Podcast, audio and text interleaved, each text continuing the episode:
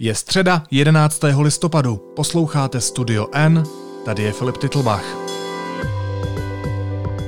Dnes o tom, co víme o vakcíně proti COVID-19.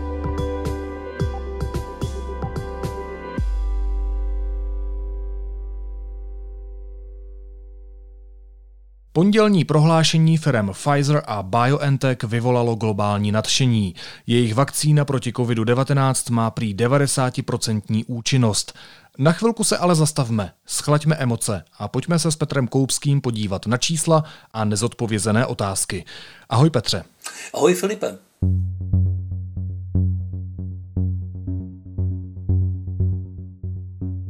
V jaké fázi klinického testování ta vakcína teď je? Ty fáze klinického testování mají svoje přesné názvy. E, to, co se teď děje, tomu se říká třetí fáze a e, je to testování už skutečné účinnosti vakcíny, e, toho, jak dobře dovede chránit proti nákaze a probíhá na velikém vzorku pacientů, konkrétně asi na 45 tisících. Když říkáš, že je to třetí fáze, tak je třetí z kolika fází? je to třetí fáze ze tří samozřejmě. V první fázi se eh, zjišťuje, jestli ta látka eh, není eh, zásadně jedovatá nebo jestli nemá nějaké jiné nebezpečné důsledky té druhé se pořád ještě ověřuje hlavně bezpečnost a zjišťuje se optimální dávkování a teprve ta třetí se týká skutečné účinnosti, jestli ta vakcína dělá to, co dělat má. Čili napřed se vždycky eh, se snaží eliminovat jakékoliv riziko a pak až se zkoumá, jestli je to k něčemu dobré. Standardní postup testování léků. Dobře, a znamená to pondělní prohlášení firem a to, co mi teď říkáš, tedy že ta vakcína je ve třetí fázi, uh, znamená to, že je prakticky COVID vyřešený, že prostě vakcína bude brzy, je úspěšná a teď už jenom čekáme na nějaké technické drobnosti, na schválení a tak dál? Stručná odpověď, COVID vyřešený v žádném případě není. Eh, delší odpověď, eh, to zjištění, eh, které bylo publikováno, je velice nadějné, protože je to vlastně poprvé, co bezpečně víme, že některá z vakcín bude fungovat. Ono to dává dobrou naději, protože ty vakcíny jsou v mnoha ohledech vzájemně podobné, že budou fungovat i ty ostatní. A eh, ono je skutečně potřeba, aby se jich vyvinulo víc, už jenom proto, že jeden výrobce kapacitně nedokáže rozhodně pokrýt celý svět. Takže z tohoto hlediska je to velice dobrá zpráva zpráva. E, úměrně tomu taky reagují třeba finanční trhy, ale rozhodně není vyhráno. Ty říkáš, že to dává naději, ale co jistota? Je teď jisté, že vakcína bude?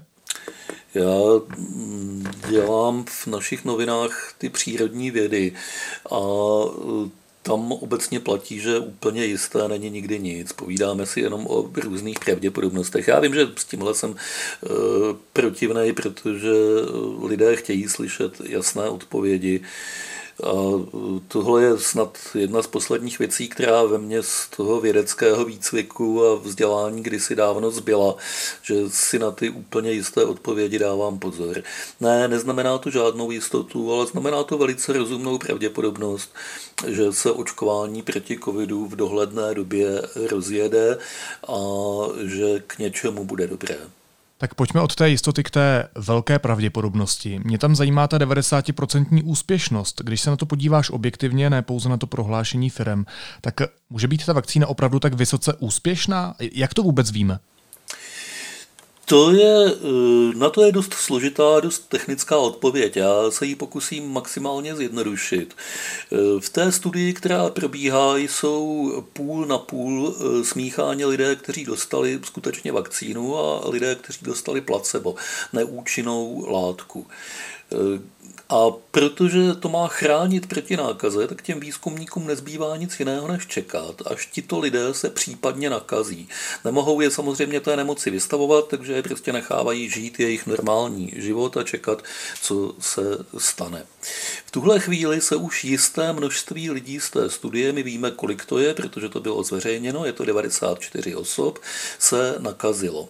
A teď se výzkumníci dívají na poměr v rámci těch 94 těch, kdo dostali vakcínu a těch, kdo dostali placebo. Kdyby ten poměr byl půl na půl, tak to znamená, že ta vakcína je úplně k ničemu, že se chová stejně jako placebo. Poměr ale půl na půl není. Mezi těmi nakaženými je většina těch, kteří dostali neúčinnou látku, to znamená to placebo. A jenom velmi málo těch, kteří dostali vakcínu. Z toho se dá poměrně jednoduchou matematikou dopočítat eh, pravděpodobná účinnost té vakcíny a ten výpočet vyšel na hodnotu kolem 90%. To je u jakékoliv vakcíny mimochodem strašně mnoho. Takhle vysokou účinnost má třeba e, očkování proti spalničkám, které se dneska dává všem dětem.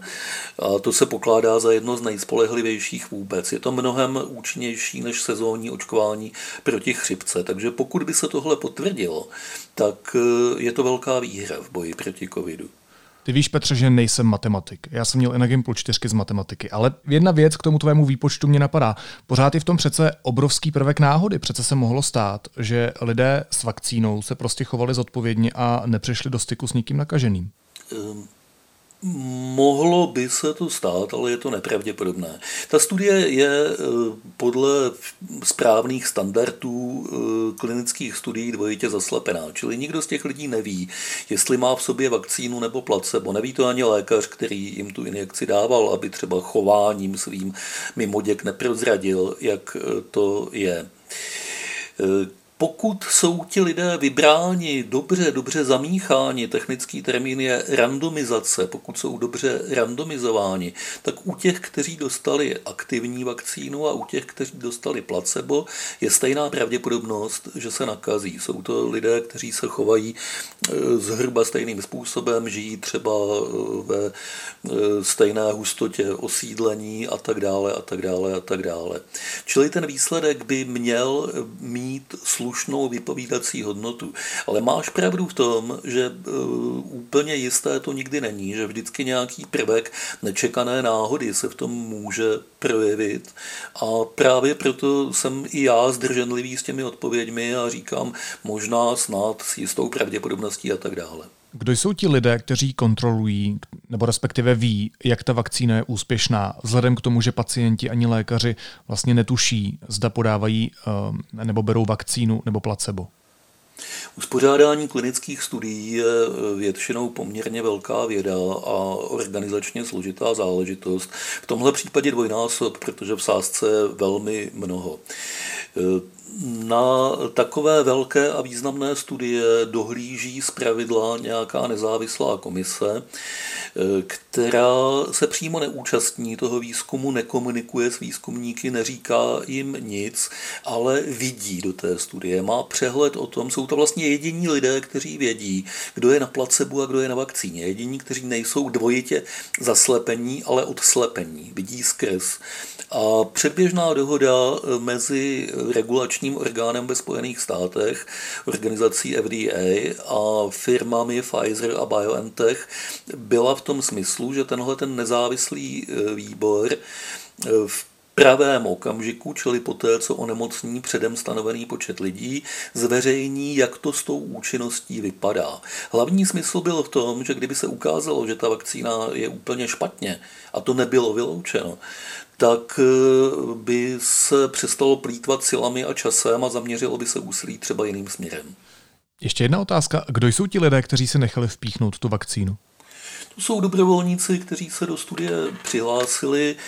Eh, do podobných studií se může hlásit kdokoliv a e, pořadatel studie si vybírá podle nejrůznějších kritérií. Hraje tam roli věk, zdravotní stav, e, způsob života. Jde o to, aby to byl co nejpestřejší vzorek, aby dobře reprezentoval celou populaci a e, aby splňoval nějaké předem dané parametry.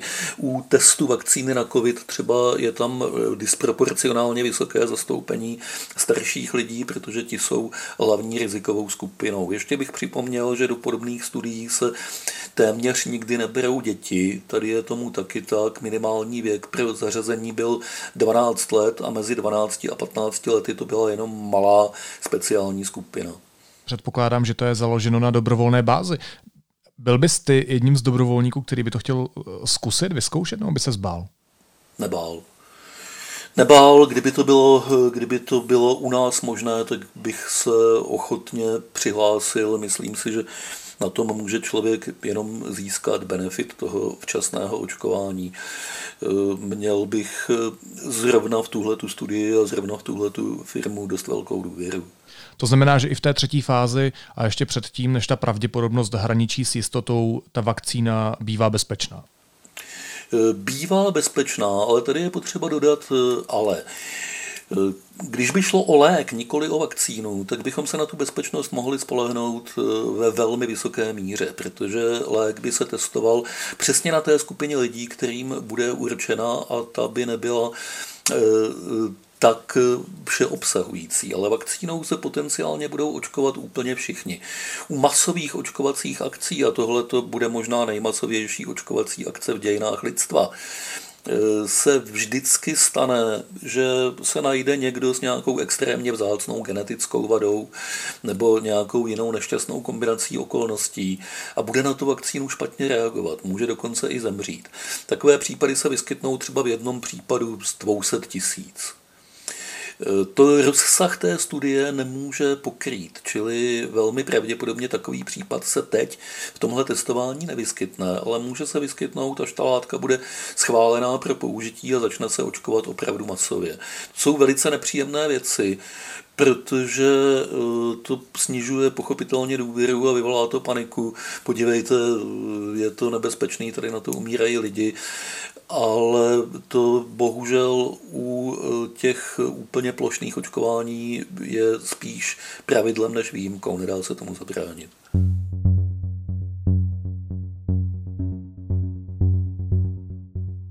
Petře, kdy ta vakcína bude moct být schválená a dostupná v Česku? Víme to? Nebo tušíme? Nevíme, můžeme to zkusit nějak odhadnout. Velmi pravděpodobně bude ve Spojených státech schválená ještě do konce listopadu pro takzvané nouzové použití. E, to znamená, e, že se bude dávat lidem, kteří buď to jsou výjimečně rizikoví, anebo jsou to třeba zdravotníci, kteří pracují na těch odděleních s covidem e, masové očkování ve Spojených státech by mohlo podle mého odhadu nastat někdy na začátku jara. A jakmile bude tohle schválení od americké FDA, tak schválení pro Evropu a tím i pro Českou republiku by nemuselo dlouho trvat. Čili u nás by vakcína mohla být, když všechno půjde dobře, schválená taky někdy v průběhu jara. A potom jde ale o to, jestli se k nám dostane, jestli eh, jí Pfizer a BioNTech vyrobí dost na to, aby se dala dovést i k nám a začít tady používat. Pokud se tohle to povede, a to je ta největší otázka, tak si myslím, že někdy v květnu, možná v červnu by se mohlo začít touto vakcínou očkovat i tady. Ale rovnou připomenu, že není jediná, že to není jediný výrobce, který eh, je ve hře. Já jenom, když spolu mluvíme, tak u toho koukám i na aktuální zprávy a pár hodin stará zpráva je, že Česko se eh, připojilo k evropské iniciativě, která právě tuhle vakcínu od těchto firm plánuje hromadně objednat. Eh, ministr zdravotnictví Jan Blatný řekl, že má Česká republika zájem o 2 miliony dávek téhle vakcíny. Jak to, Petře, vlastně bude vypadat v praxi, to očkování? Kolik dávek člověk eh, bude muset dostat, jak často, kdo to bude platit a tak dále? Jsou už tohle vyřešené otázky? Tak na půl.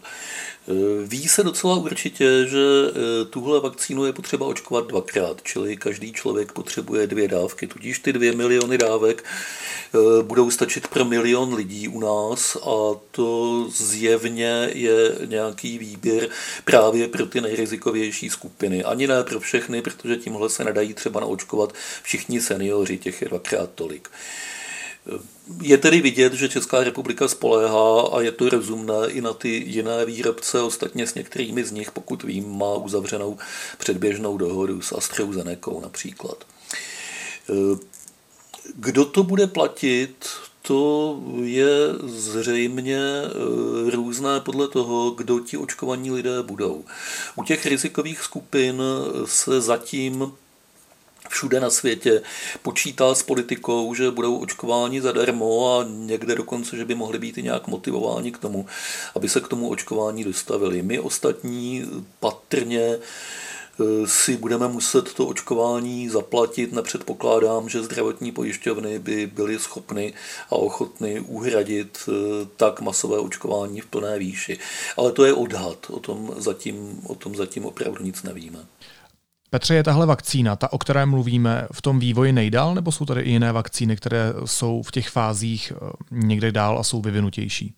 Hmm, tohle je eh, zase trošku komplikovaná otázka, protože on to není vysloveně závod ve skoku vysokém. Nemůžeš poměřovat eh, výši laťky. Výše laťky je jedno číslo, tam je to jednoduchý. Tady těch čísel, podle kterých se posuzuje, kdo je kde na té závodní dráze je víc a eh, udělat z nich jasnou hodnotu a říct, tihle jsou vepředu, tihle trošku dál, je složité. V finální fázi, v té třetí fázi klinických testů je v tuhle chvíli 12 vakcín. E, několik z nich, ruské a čínské vakcíny, se už během té třetí fáze testování s e, omezeními používají v Rusku a v Číně. Pokládá se to ale za špatnou praxi a za rizikovou záležitost. Na západě se podobné věci nedělají a neprošly by. Pokud jde o e, ty další vakcíny na západě, tak e, myslím si, že ta soutěž je dost e, vyrovnaná. Nejdál asi vedle, vedle společností Pfizer a BioNTech, o kterých si povídáme, je americká Moderna a evropská AstraZeneca, od kterých se dá očekávat, že budou dodávat svoje hotové vakcíny zhruba ve stejné době jako Pfizer. Ty říkáš, že to není závod, ale on to svým způsobem závod je a není. Pojďme možná zmínit, že je to taky velký biznis, že je to i politikum. Uh, soutěží spolu největší země světa. Když jsme sledovali americké prezidentské volby, tak i tahle vakcína tam hrála svoji roli. Tak uh, není to přece jenom závod, aspoň v tomhle případě? Tady je důležité připomenout, že žádný výrobce nepokryje svou produkcí celý svět. To znamená, ten, kdo bude první, tak nebere všechno. Je tady dost místa na trhu pro ty ostatní. Čistě z finančního hlediska to není nutně závod o vítězství. Je to závod o to být v cíli rozumně včas a dosáhnout rozumné kvality. A tohoto cíle může klidně dosáhnout pět, šest eh, firem a v tuhle chvíli to vypadá, že to tak bude. Jiná věc je, kam budou tyhle firmy dodávat přednostně, čili které země světa dosáhnou toho, že budou proočkovány nejdřív a získají tím i ekonomickou výhodu, že budou moci ekonomiku otevřít, začít normálně fungovat. Tady samozřejmě eh, ty největší velmoci si snaží zajistit přednostní pozici, dovedou si to zařídit jak penězi, tak eh, mocenským postavením, tak jak to, tak jak to bývá vždycky. Spojené státy už eh, uzavřeli zrovna s Pfizerem dohodu na eh, nákup eh, první 100 milionů dávek této vakcíny a předkupní právo na dalších 500 milionů. Těch 600 dohromady, to je polovina kapacity roční produkce Pfizeru, jak to v tuhle chvíli vypadá. Čili ostatní země světa opravdu se budou muset chtě nechtě dohodnout i s dalšími výrobci.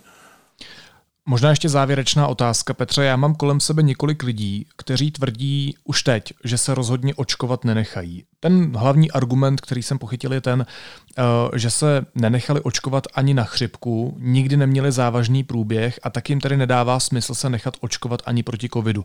A navíc se obávají právě vedlejších účinků a tvrdí, eh, že ten vývoj jde až podezřele rychle. Co bys takovým lidem řekl? Pokud jde o to, že jde podezřele rychle, tak eh, to je důsledek toho, že ještě nikdy žádný medicínský preparát se nevyvíjel s takovým nasazením a eh, s takovou koncentrací eh, myšlenkového potenciálu vědeckých sil, jako je v tomhle případě. Takže opravdu to jde, opravdu to jde rychleji. Pokud jde o nebezpečnost očkování a vedlejší účinky, tohle je velice citlivé téma. Někteří lidé to vnímají opravdu, opravdu podle mého soudu přehnaně, ale rozhodně respektuju jejich právo se na to tak dívat. Nicméně v případě covidu je to i otázka společenské odpovědnosti, toho, jestli budu eh, roznášet tu nákazu směrem k jiným lidem. Mně samotnému třeba nemusí moc udělat, ale mohu nechtě nakazit někoho, kdo dopadne podstatně hůř.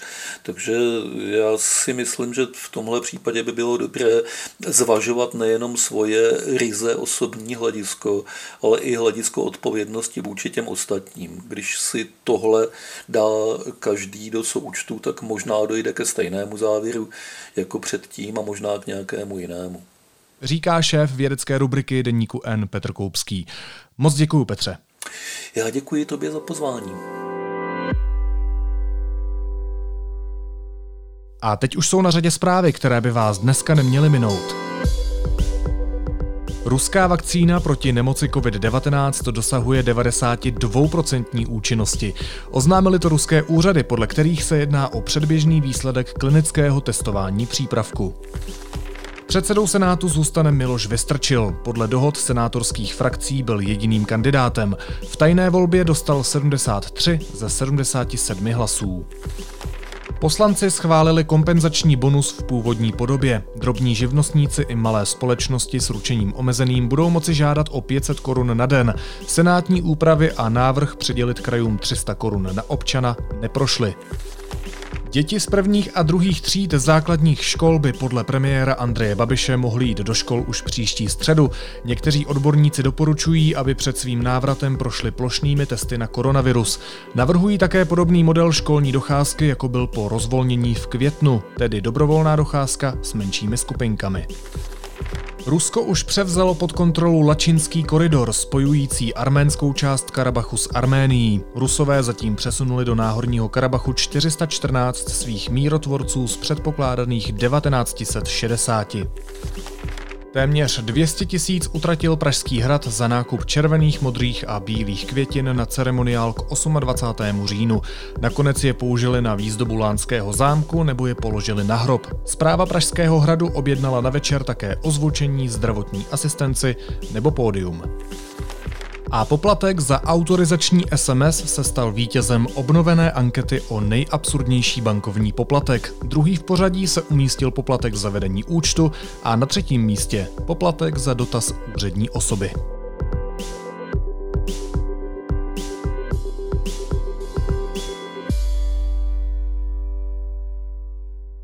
A na závěr ještě jízlivá poznámka.